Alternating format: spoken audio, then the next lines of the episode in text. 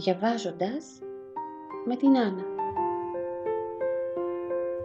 Ένα podcast για εκείνους που αγαπούν το καλό ορθόδοξο βιβλίο. Τι θα λέγατε να κλείσετε τα μάτια, να ησυχάσετε για λίγο το νου και να ακούσουμε παρέα ένα καλό βιβλίο; Βάλτε τα ακουστικά σας, καθίστε αναπαυτικά ίσως περπατήστε χαλαρά και απολαύστε τη μαγεία της αφήγησης. Αφήστε για λίγο στην άκρη ό,τι σας απασχολεί και ελάτε παρέα μαζί μου να κλέψουμε λίγη σοφία από την πλούσια ορθόδοξη εμπειρία.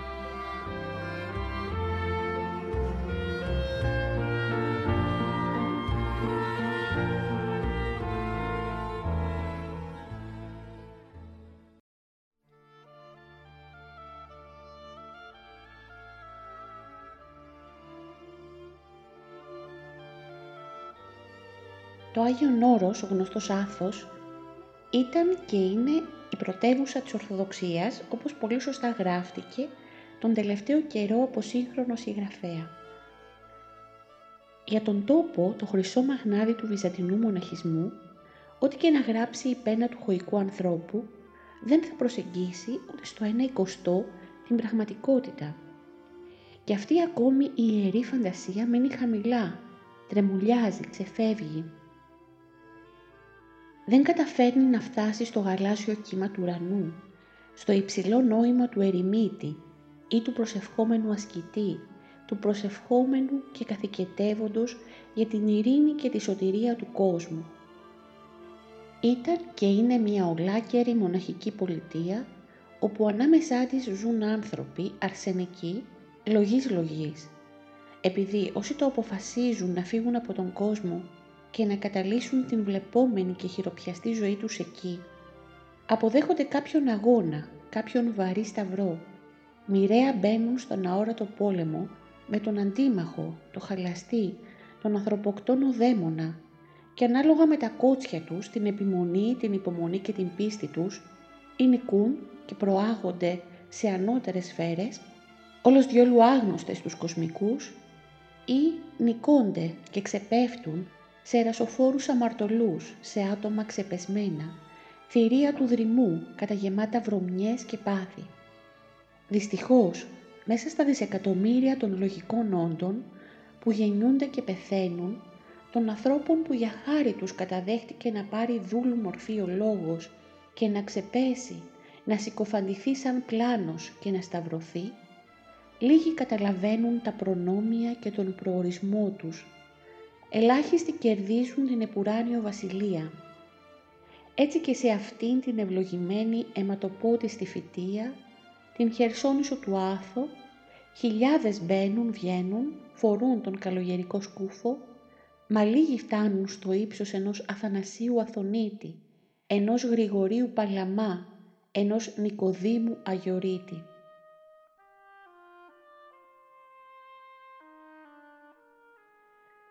Δύο είναι οι δρόμοι της μοναχικής ασκήσεως που αποδέχονται κοντά σε άλλα την ακτιμοσύνη και την αγαμία. Ο ένας της νηστείας πολύ δύσκολος, αυτόν που περνούν οι ερημίτες και ο άλλος της υποταγής, αυτόν που πρέπει να ακολουθούν οι μοναστηριακοί, ο οποίος είναι αρκετά ευκολότερο. Ωστόσο δεν μένουν ούτε σε αυτόν όλοι, γιατί αν νικούσαν και έμεναν έστω και εκεί το Άγιον Όρος δεν θα είχε τόπο για να ρίξει κανείς μήτε βελόνα.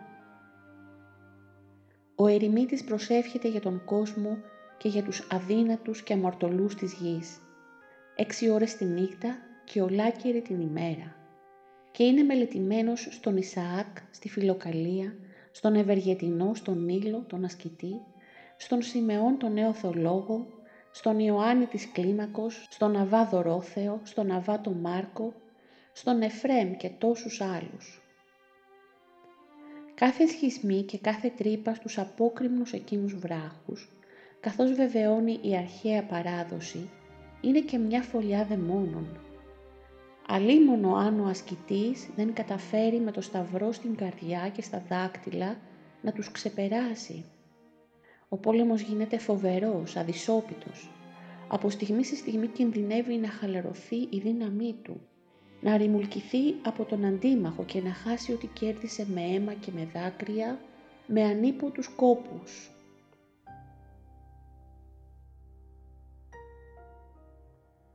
Ακριβώς το καλοκαίρι του 1898, όταν πια έληξε η περίοδος των μαθημάτων, ο Σεβασμιότατος Γενικός Διευθυντής της Ριζαρίου, έπειτα από σχετικές ενέργειές του, κρατώντας άδεια του Οικουμενικού Πατριάρχη Κωνσταντίνου του Πέμπτου, έφτανε με κανένα δυο φίλους του χιώτες καλογέρους, χαμηλά στις καριές στο Πρωτάτο, στο επίκεντρο στην ευρύχωρη πλατεία, όπου ολόγυρά της υψώνονται τα πανδοχεία και τα πρατήρια. Τον υποδέχτηκαν οι τέσσερις επιστάτες που κρατούσε ο καθένας τους από ένα τέταρτο της φραγίδας και αρκετοί γέροντες από την σύναξη των ηγουμένων. Δεν θα παρακολουθήσουμε την τρίμηνη σχεδόν παραμονή του εκεί, τις ολονύκτιες μελέτες τους στις βιβλιοθήκες, τις περιπλανήσεις του από μοναστήρι σε μοναστήρι, τις αγρυπνίες, την αυστηρή ασκητική ζωή που παρακάλεσε να τον αφήσουν να πραγματοποιήσει. Πάντως, όταν μαθεύτηκε η επίσκεψή του, όταν ακούστηκε η σύσταση του Πατριάρχη και της Ιεράς Συνάξεως των Μονών, ο ψήθυρος στους λογείς λογείς καλογέρους, στους ελεύθερους εργάτες, στους φιλοξενούμενους κοσμικούς κυκλοφόρησε. Πλανήθηκε, διαιρέθηκε σε ανάλογους χαρακτηρισμούς. Μερικοί τον είπαν εκκλησιαστική προσωπικότητα, άλλοι ξεπεσμένο δεσπότη, άπραγο και αδύναμο, που ζούσε με την ανοχή της Αθηναϊκής Συνόδου και άλλοι πάλι δίβουλοι και διχασμένοι σε πονηρίες και ευσεβοφάνεια δεν δίστασαν να θυμηθούν και να υιοθετήσουν τις κατηγορίες των πατριαρχικών της Αλεξάνδρειας και να τον αναφέρουν σαν κρυφή πληγή, λαγίνη με εσωτερικές κοιλίδες.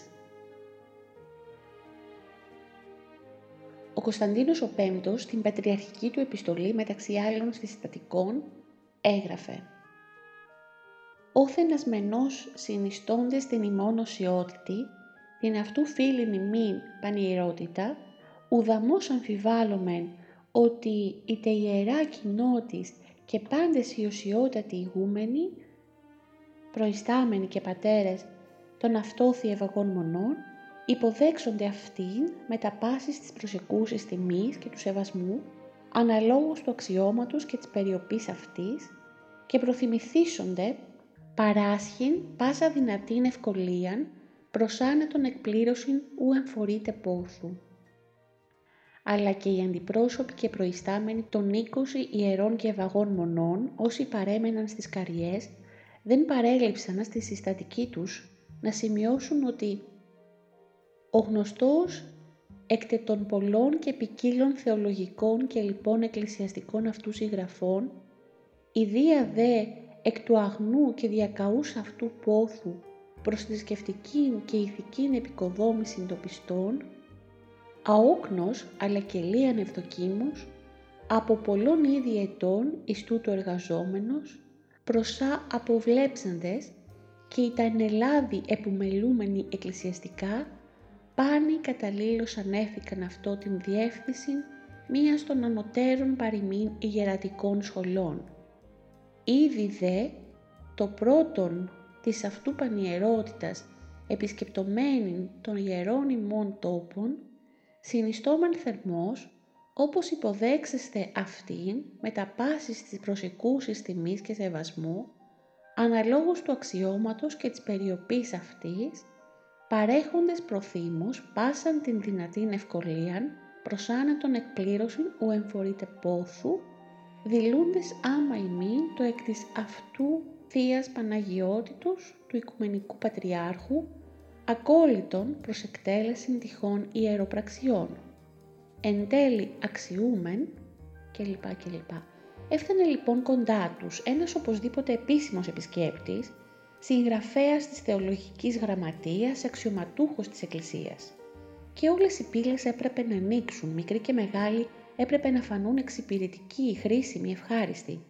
Είχαν άλλωστε συνηθίσει να δέχονται δεσποτάδες, ήξεραν τους τρόπους που θα έπρεπε να μεταχειριστούν. Ευσεβοφάνεια, περιποίηση, αεροαρπαχμός και ικανοποίηση κάθε προσωπικής αδυναμίας, κάθε ειδικής συνήθειας. Προς μεγάλη τους όμως έκπληξη, αντίκρισαν έναν ταπεινό και χαμηλόθωρο κληρικό. Απλά ντυμένο, δίχως εκόλπια, δίχως φουσκωμένα μάγουλα, με τρέμουλη αργόσυρτη φωνή, καταγεμάτο δέος και συγκίνηση.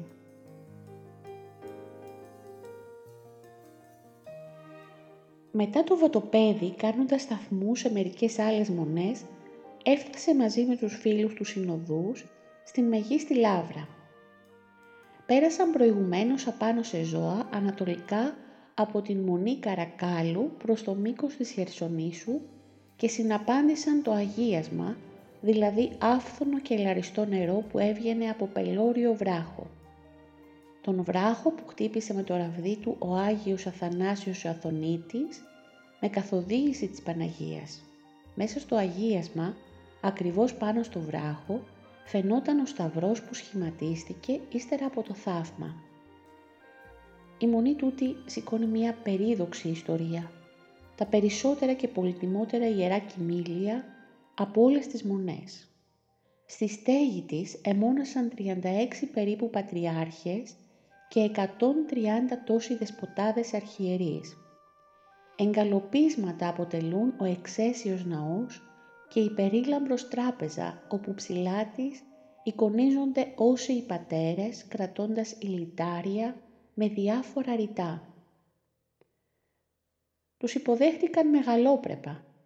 Του πρότειναν να λειτουργήσει πανηγυρικά, προσφέροντας να φορέσει το αδαμαντοπίκλητο στέμα του αυτοκράτορα Νικηφόρου Φωκά, του φίλου εκείνου τραγικού αυτοκράτορα του Αθανασίου του Αθωνίτη. Μα δεν δέχτηκε. Προτιμούσε παντού και πάντα το ταπεινό επανοκαλή μαυχό του. Προτιμούσε τη μόνωση, τη μελέτη, τη γονικλησία, τις αγρυπνίες, την προσευχή. Ελάχιστα συζητούσε. Οι μετρημένες του κουβέντες ποτέ δεν αστοχούσαν. Ερευνούσε τα πάντα, σιωπηλά. Το φρύδι του αριστερού του ματιού έδειχνε πιο λοξό, πιο φουσκωτό, πιο δασί. Και από κάτω η ενέργεια της οράσεως καθώς σε κοιτούσε, σε ψυχοδιάβαζε, σε ανάγκαζε να σκύψεις, μια ιδέα να ταραχτείς. Στην αρχή ξαφνιάστηκαν. Μήπως ήθελε να τους κάνει τάχα εντύπωση. Ο, αυτοί ήξεραν από ευσεβοφάνεια, δεν έβλεπαν τα κοινά γνώριμα σημάδια, όχι. Ήταν από εκείνους τους άλλους, τους διαφορετικούς, τους φιλέριμους, ένας που κατά λάθος έμπλεξε με λογής λογής μαθητές, με θόρυβο, με πολιτείες. Αποφεύγοντας λοιπόν να παρασταθούμε και να παρακολουθήσουμε είτε γενικά είτε με λεπτομέρειες την παραμονή του στην Χερσόνησο του Άθο, την καταγεμάτη διδαχή, συγκίνηση και δέος, θα βρεθούμε κοντά σε μία επίσκεψη που έκανε μία από εκείνες τις ημέρες στα Καυσοκαλύβια τη δροσερή κερασιά και από εκεί στα κατουνάκια, στο ησυχαστήριο των ζωγράφων Δανιηλαίων, στην ακροτοπιά που όπως λένε ψέλνουν αγγελικά. Ήταν μια ταλαιπωρία να φτάσει όσα εκεί, αλλά υπερνικήθηκε από τον έρωτα που ένιωθε για βυζαντινές μελωδίες, για κατανικτικούς ύμνους στην υπεραγία Θεοτόκο. Στα κατουνάκια οι περίφημοι ζωγράφοι Δανιλαίοι από αδελφό σε αδελφό φύλαγαν τον θησαυρό του αρχαίου μέλους. Ισοκρατούσαν και έμελπαν την υμνολογία, χρωματίζοντας τον λόγο σαν άγγελοι. Κάτι το ασύλληπτο, το ραντίζουν την ψυχήν θεϊκήν δρόσων και αγαλίασιν. Στο ησυχαστήριό τους, περίφημο για την αβραμιαία φιλοξενία του, εμόναζαν και τότε κάπου δώδεκα αδελφοί, οι οποίοι ζούσαν μεταξύ τους με άκρα υπακοή, απλότητα και αγάπη.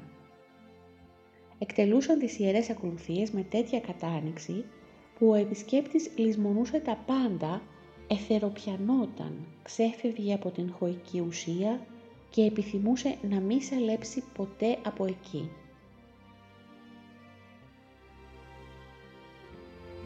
Κάπου δέκα λεπτά της ώρας πορεία, κάτω από το ησυχαστήριό τους, ήταν το φρικτό καρούλι, ένας απόκριμνος βράχος πάνω από 100 μέτρα, όπου κάτω χαμηλά στις ακριές του βρεχόταν από το μανιασμένο κύμα της ακρογελιάς.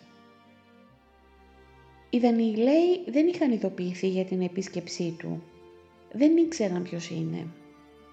Παρουσιάστηκε με καλογερικό σκούφο, με τα παλιά ράσα που χρησιμοποιούσε στην καλλιέργεια των λουλουδιών, του κήπου της Ριζαρίου, με χοντρές καλογερίστικες αρβίλες. Είπε πως ήταν ένας μοναχός από την Αθήνα. Τον υποδέχτηκαν όπως πάντα με εγκαρδιότητα, με αβραμιαία όπως είπαμε καλοσύνη και αφού τον εκέρασαν νοπά σίκα, φουντούκια με αγριομέλι, ευχαριστήθηκαν που θα έμενε μερικές ημέρες κοντά τους να παρακολουθήσει τις ιερές ακολουθίες. Αλλά τα λίγα λόγια του περίεργου είχαν ουσία. Το ξεβαν ακτίνες θείου φωτός. Όπου καθώς σε μία στιγμή, ύστερα από τις πρώτες περιποίησεις, σιγοπερπατούσαν με έναν από τους αδελφούς Δανιλαίους, τον πέμπτον συντροφιάς, κατευθυνόμενοι προς το φοβερό βράχο του καρουλιού, συναπάντησαν έναν άγνωστο ερημίτη, με λαμψό, με καταμπαλωμένο κίτρινο ράσο, λιπόσαρκο, με δυο μεγάλα μάτια που σε καθήλωναν. «Ευλογείτε», ψιθύρισε ο νεκτάριος και απέμεινε εκστατικός.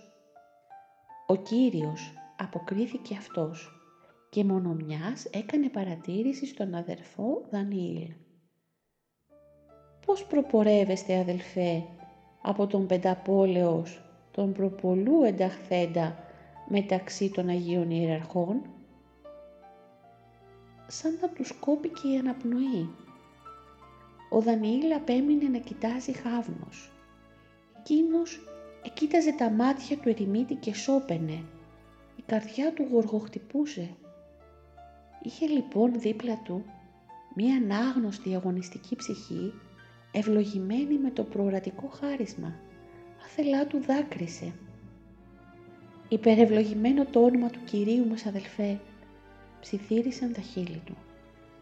«Μην αναφέρετε τη ίδια των ταπεινών δούλων του, παρακαλώ, παρακαλώ, δεχθείτε, δεχτείτε τον ασπασμόν μου» και πλησίασε και έσκυψε να φιλήσει το ροζιασμένο χέρι του ερημίτη.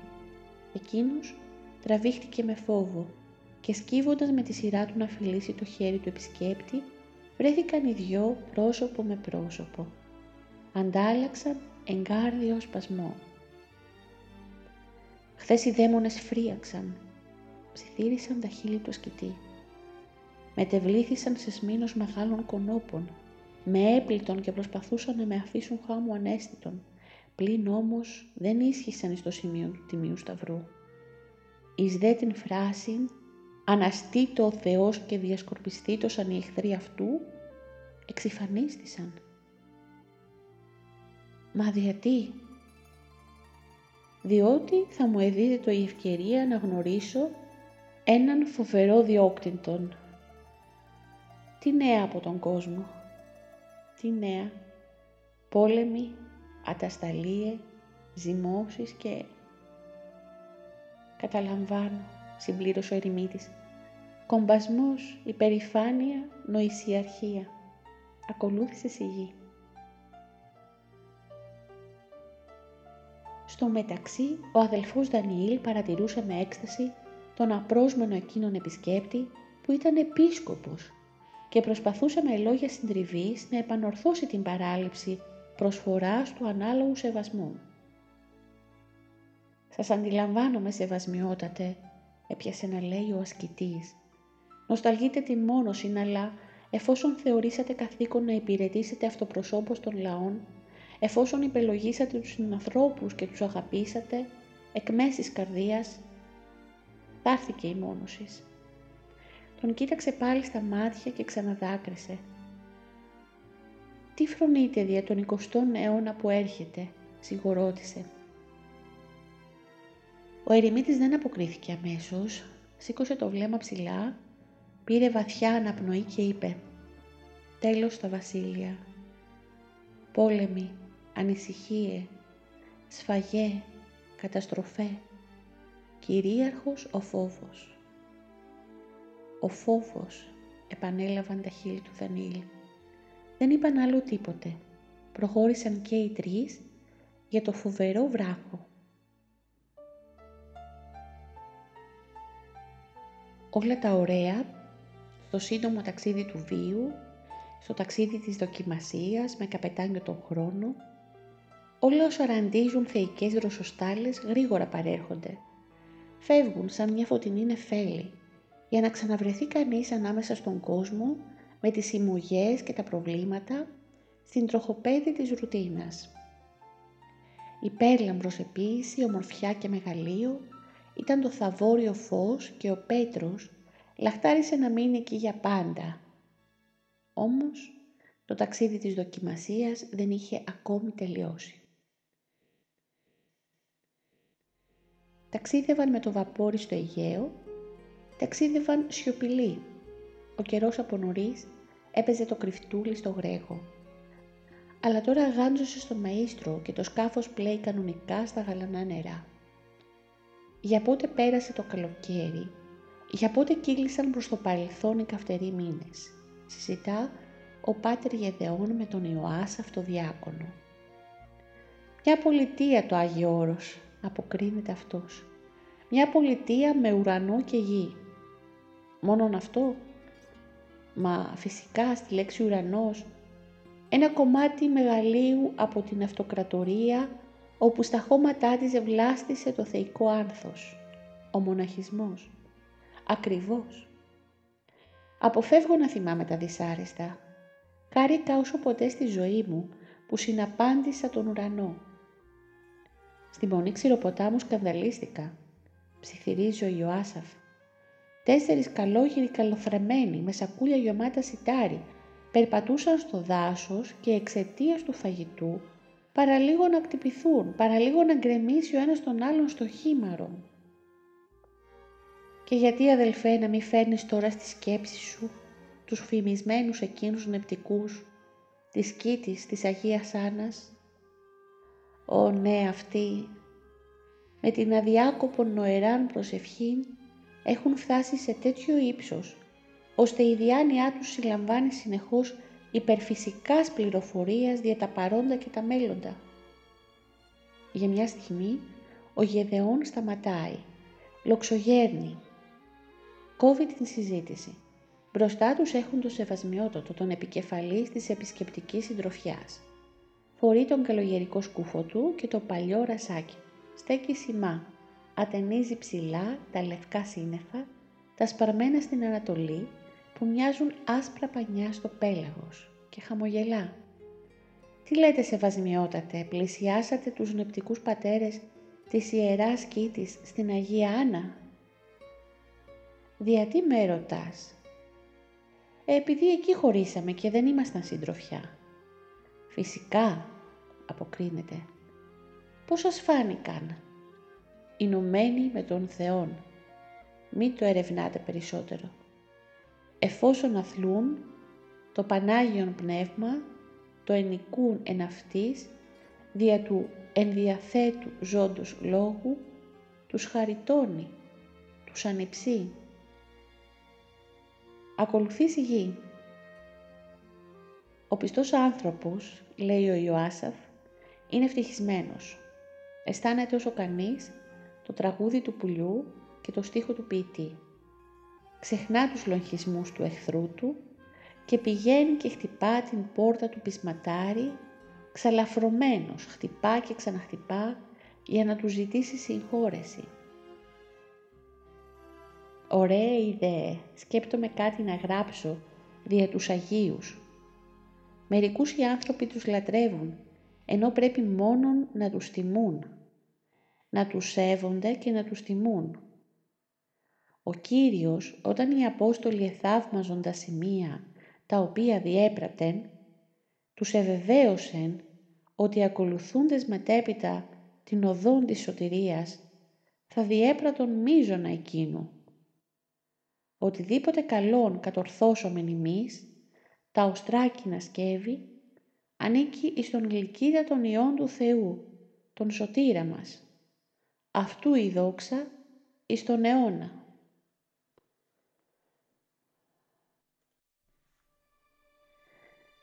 Αλλεπάλληλες στιγμές αποτελούν τον χρόνο.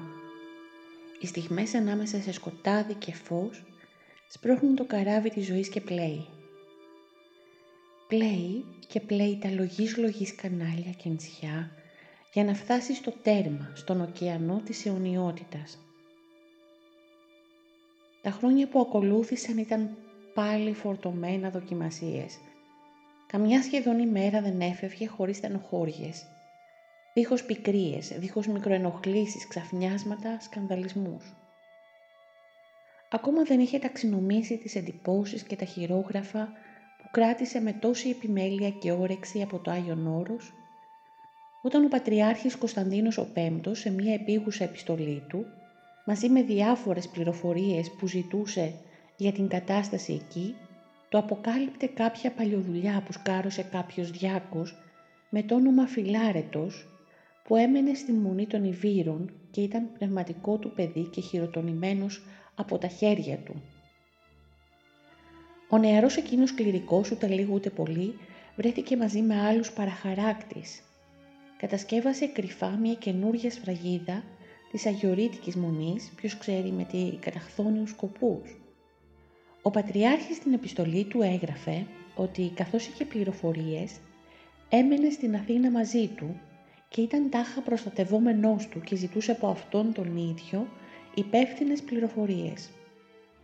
Ωστόσο του λόγου του αυτός ο διάκος μέσα σε τόσους επισκέπτες ήρθε κάποτε στη σχολή και φιλοξενήθηκε δύο μέρες. Ήταν καταγεμάτος σε ψευδοφάνεια και υποταγή. Έπειτα έφυγε δίχως να ξαναδώσει ίχνη της παρουσίας του. Μια μαύρη πίκρα στην καρδιά άφησαν τα καμώματά του. Του κάκου έστειλε σε όλη την πόλη να τον αναζητήσει. Κάπου φυσικά κρυβόταν. Δεν ήξερε τι να γράψει στον Πατριάρχη. Πέντε μέρες και πέντε νύχτες παρακαλούσε τον Θεό να δώσει λύση στο ζήτημα, με μόνο αποτέλεσμα να μην ξαναγράψει ο Κωνσταντίνος ο Πέμπτος. Στάθηκε κι αυτό ένα κεντρί του πειρασμού, μέσα σε ένα δεμάτι κεντριά. Αχ, αυτός ο πειρασμός, δεν εννοούσε ποτέ και με τίποτε, με τίποτε να βαρεθεί, να εξαφανιστεί, να αλλάξει πορεία. Τώρα πια, μέσα στα 24 ώρα, μέσα στις φροντίδες, της λογής λογής έγνοιας για τη σχολή, μέσα στις τιμονιές των ζητημάτων των μαθητών και τις βασανιστικές λεπτομέρειές τους, ήταν και η ευθύνη για έναν κόσμο που θέλοντας και μη αγκάλιασε σαν φήμη. Έναν κόσμο που καθοδηγούσε σαν πνευματικός, σαν κήρυκας, σαν ιερωμένος. Αν τα πλοκάμια του κακού το ξεύουν δηλητήριο και συντραβούν τα πλήθη της ευρείας οδού και τα ναρκώνουν, οι φωτοβόλες ακτίνες μιας αγωνιζόμενης ερετής δεν πάβουν και αυτές με τον τρόπο τους να συντραβούν όσες ψυχές διψούν για κάτι το διαφορετικό από την παντοδυναμία της ύλης. Ένα πλήθος τέτοιες ψυχές, άνθρωποι κάθε ηλικίας, κάθε επαγγέλματος, κάθε ταξική στάθμης, είχαν από στόμα σε στόμα πληροφορηθεί για την αλλαγή της ζωής και της γραμμής στη Ριζάριο, για τις κατανεκτικές λειτουργίες στο εκκλησάκι της Μάντρας, για τα συγκλονιστικά κηρύγματα, για το δεσποτοκαλόγερο διευθυντή, την κοιωμένη λαμπάδα εμπρός στον εσταυρωμένο. Έρχου και είδε, διελαλεί, ένας από τους πρώτους μαθητές στο Ευαγγέλιο για την ανέβρεση του Μεσσία. Έρχονταν λοιπόν ο ένας πίσω από τον άλλο και έβλεπαν, έβλεπαν, ναι, έβλεπαν. Και ανάλογα με τα εσωτερικά τους κίνητρα έπαιρναν και σήκωναν μία μικρή ή μία μεγάλη φωτιά στην καρδιά τους. Μία φωτιά που δεν την έσβηναν εύκολα ο βοριάς και ο νότος, που δεν τους άφηνε πια ποτέ, που δεν τους άφηνε να λησμονήσουν, να λοξοδρομήσουν και να χαθούν. Ήταν κάτι από το ιερόν πυρ που αναδιπλώνει και εξετυλίγει το στάδιο των ευγενικών αγώνων, τη νοσταλγία της αιωνιότητας.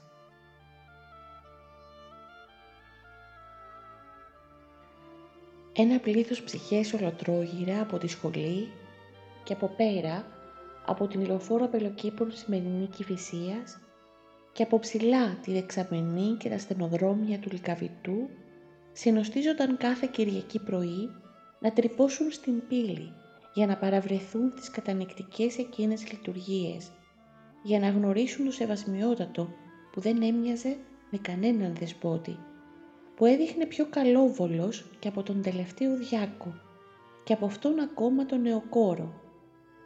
Να του πούν δύο λέξεις, ένα καλημέρα, να πέσουν στα πόδια του και να τον παρακαλέσουν να τους εξομολογήσει, να τους δώσει συμβουλές, να τους απολυτρώσει από τους μύριους καημούς, από τα ατελείωτα φαρμάκια που σηκώνει η καθημερινότητα του βίου. Ποιο να πρωτοδεί, ποιο να πρωτοευχαριστήσει, τι να πρωτοκάμει. Ω σε κάθε στενοδρόμι, σε κάθε λακαδιά, σε κάθε χωριό, σε κάθε ενορία, χρειάζονταν και από δυο και τρεις πιστοί κοινωνικοί θεράποντες εργάτες του Χριστού αφιερωμένοι με κορώνα τη θυσία. Αλλά πού να βρεθούν τέτοιοι σε μια εποχή καυχησιολογίας και μαγνητισμού της ύλης, κοιλάδα του κλαθμόνος η γη μας. Το Συμβούλιο τα έβλεπε διαφορετικά τα πράγματα. Από μια άποψη δεν ήταν και άσχημο να παίρνει φήμη και έγκλη το Ίδρυμα, να λανσάρεται σαν κάτι το αξιόλογο στην Αθήνα αλλά πέραν τούτου, ο καθής εις τα εφό ετάχθη. Ποιος ήταν η κορυφή, ο παραφέντης, η διοίκηση, ο γενικός γραμματέας ή ένας περιμαζεμένος κληρικός, ξεπεσμένος από τη βάση του, μόνο και μόνο γιατί έδειχνε προσκόλληση στην παράδοση και έκανε κηρύγματα ξέροντας να τα στολίζει, να τα χρωματίζει και κάπου κάπου να συγκινείται και να κλαίει.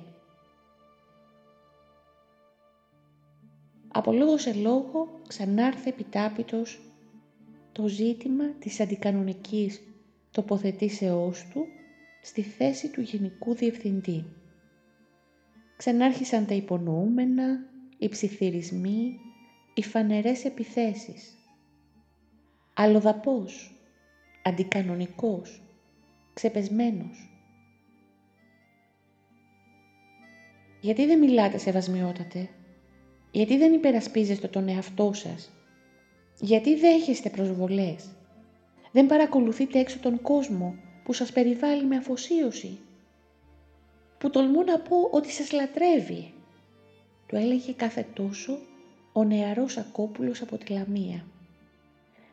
Ήταν πια ευτυχής που έτυχε πτυχίου με άριστα και τοποθετήθηκε σημά του παιδονόμος παρακολουθούσε πια κατά πόδα στη ζωή του, τους αγώνες του και είτε το ήθελε είτε όχι, οσμιζόταν ευωδίαν πνευματικής ασκήσεως και έμπλεκε στα χρυσαφιά πέπλα της και έλειωνε, έλειωνε από θαυμασμό και αγωνία. Θεέ μου, δεν θα φεύγε ποτέ μα ποτέ από κοντά του. Δεν χρειάζεται να ομιλήσω περισσότερον κοστί, αποκρινόταν σιγαλερά με τον ιδιόρυθμο τρόπο του. Μα ο τάδε, ένας πρώην πραγματευτής, για να του δώσουν αξία και θέση στο Συμβούλιο, δεν βλέπετε πόσο σας υποτιμά. Σας ρίχνει στο δάπεδο, πατάει την ιερή σας υπόσταση. Άφησέ τον, κάποτε θα συνέλθει. Και ο Κωστής, σκύβοντας το κεφάλι περίλυπος, βάδιζε σκουντούβλη στην αυλή. Ξεπερνούσε την πύλη και μόλις βρισκόταν έξω το βάζε στα πόδια. Πεταγόταν στη Νεάπολη, στα Πευκάκια, στην οδό Δερβενίων, στο πατρικό του. Έβρισκε τη μάνα του με την ποδιά στη μέση να ετοιμάζει το δείπνο. Έγερνε σημά της και άφηνε τον εαυτό του να κλάψει, να κλάψει. Αναγκάστηκαν και χρησιμοποίησαν εισιτήρια και προτεραιότητες για τις κυριακάτικες λειτουργίες. και τότε από τα απογέματα της Παρασκευής γινόταν εμπρός στην εξώπορτα συνοστισμός, φωνοκόπη και εγώ ήταν το πελεκούδι με τον επιστάτη. Στο μεταξύ πέθανε ο συγκρός και μαζί με άλλα κληροδοτήματα και δωρεές άφησε σχεδόν μία περιουσία στους χιώτες και ανάλογο μερίδιο στο χωριό Λυθή.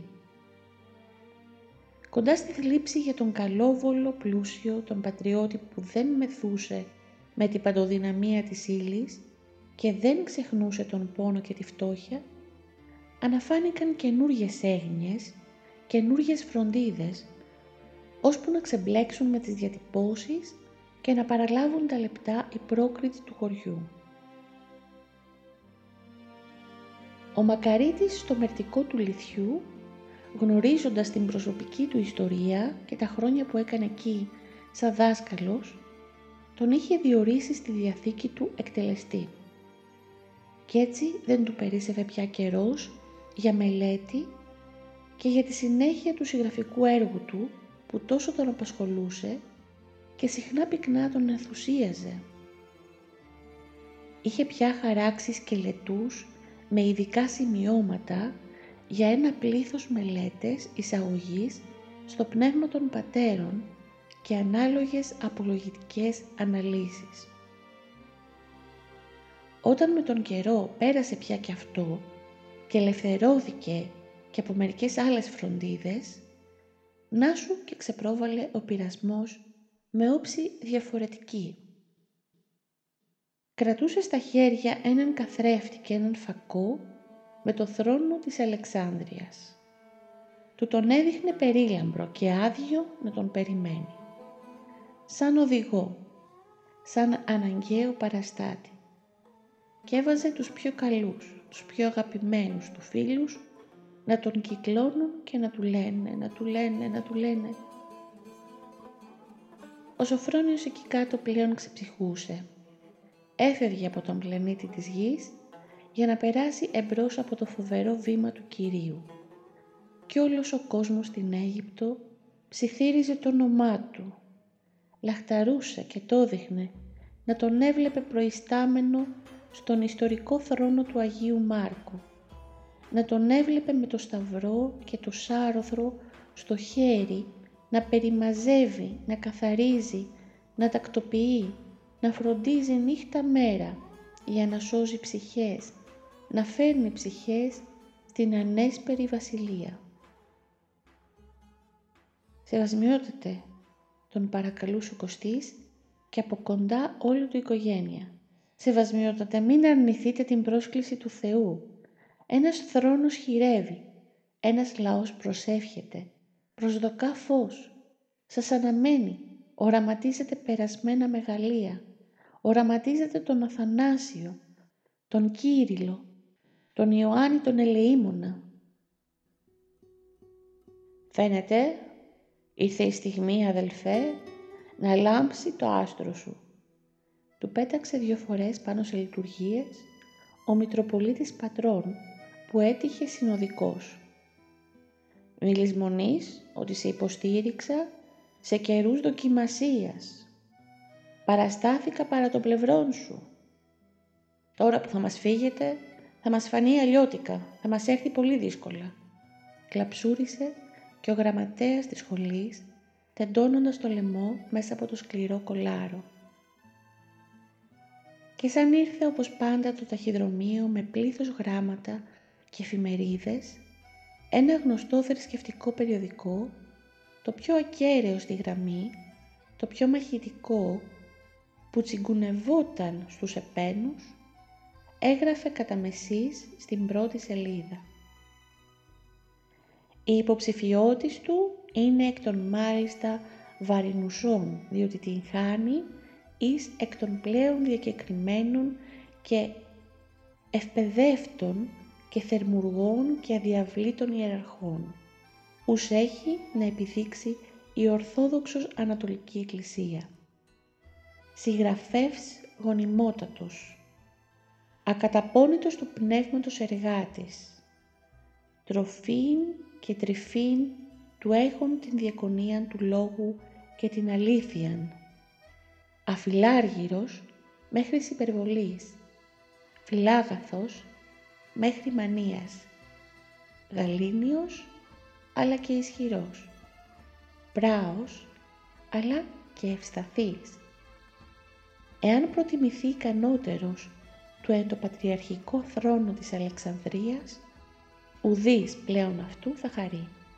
Εάν δε αυτός γίνει ο εκλεκτός, άτυφος ως είναι, μίαν και μόνον φιλοδοξίαν θα έχει, πώς θα φανεί άξιος της αποστολής του εν πάση ταπεινοφροσύνη.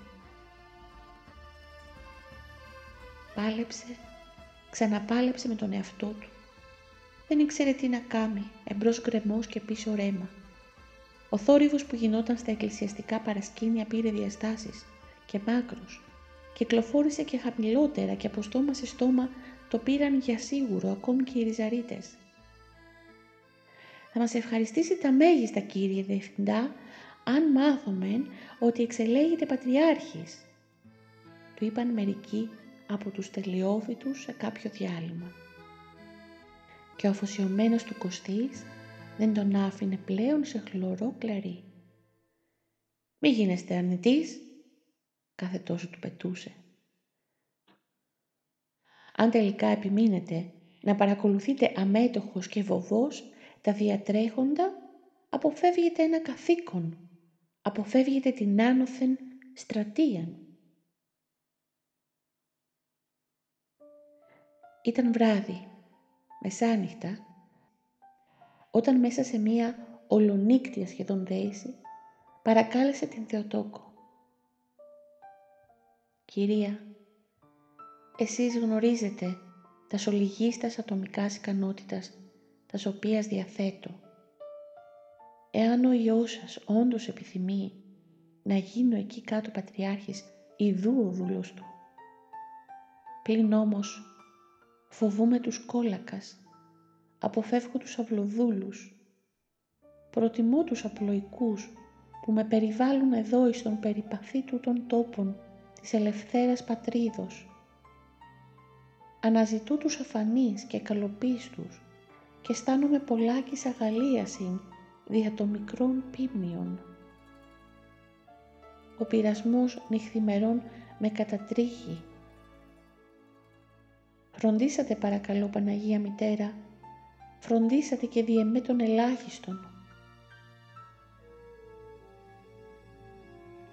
Σαν έφτασε και προχώρησε λίγο το καλοκαίρι, η μια πίσω από την άλλη ταξίδευαν και έπεφταν σαν οι φάδες χιονιού στην κρύα καρδιά οι επιστολές από την Αίγυπτο. Πραγματικά ο λαός εκεί κάτω τον αναζητούσε, προσευχόταν ολόψυχα να τον δει επικεφαλής στον θρόνο του Αγίου Μάρκου. Ένα πρωί έκανε το σταυρό του και πήρε την απόφαση να ταξιδέψει και πάλι, να ξαναδιαβεί από το Κρητικό και το Λιβικό πέλαγος, να ξαναπάει άλλη μια φορά στην χώρα των Αράβων, στη χώρα του μεγαλομάρτυρα Αγίου Μινά, του Θαυματουργού, του προστάτη του Αγίου, που μέσα στο ναό του στην Χίο πρωτοχειροτονήθηκε διάκος και να φεθεί στο θέλημα του Κυρίου.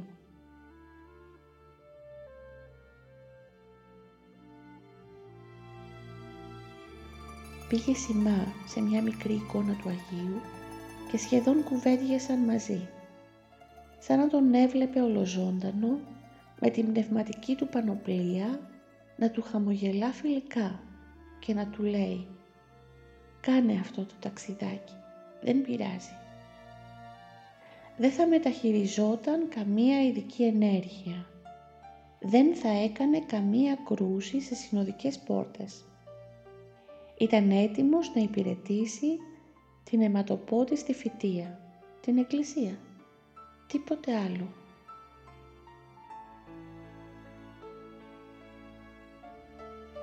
Τώρα εδώ, σε ορισμένους κύκλους της Αθήνας, κυκλοφορούσε η φήμη ότι για την εκλογή αυτή ενδιαφερόταν η βασίλισσα. Hm. Σαν ασκητής εν το κόσμο δεν είχε καμία επαφή και σχέση με το παλάτι.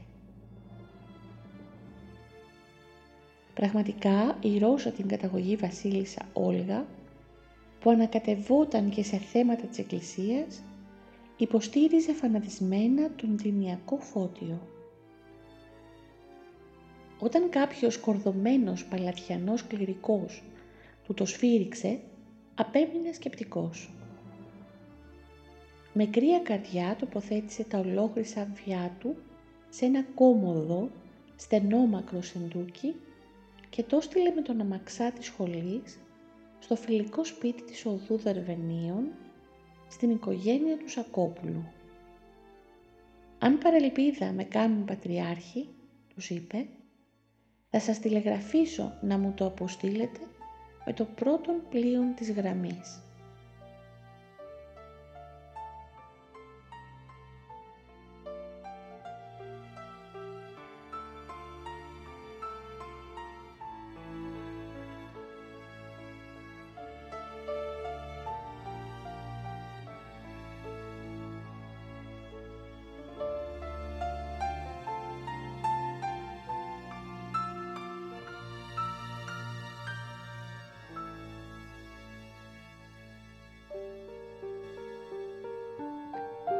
Διαβάζουμε παρέα την αφηγηματική βιογραφία του Οσίου Νεκταρίου Κεφαλά, ένα βιβλίο που έγραψε ο Σώτος Χονδρόπουλος και το οποίο εκδόθηκε από τις εκδόσεις Καινούρια Γη. Το podcast είναι διαθέσιμο στο Spotify, στο Anchor, αλλά και στα Google Podcasts. Επίσης, στο blog Διαβάζοντας με την Άννα μπορείτε να βρείτε και το πρώτο βιβλίο το οποίο διαβάσαμε παρέα τις νοσταλγικές αναμνήσεις από το περιβόλι της Παναγιάς, ένα βιβλίο που έγραψε ο γέροντας Χερουβίν και το οποίο εξέδωσαν οι εκδόσεις της Ιεράς Μονής Παρακλήτου. Σας ευχαριστώ θερμά που με συντροφεύετε σε αυτή την προσπάθεια. Ένα καλό βιβλίο είναι τροφή για την ψυχή και η ψυχή μας, ίσως πιότερο από ποτέ, έχει μεγάλη ανάγκη από καλή τροφή.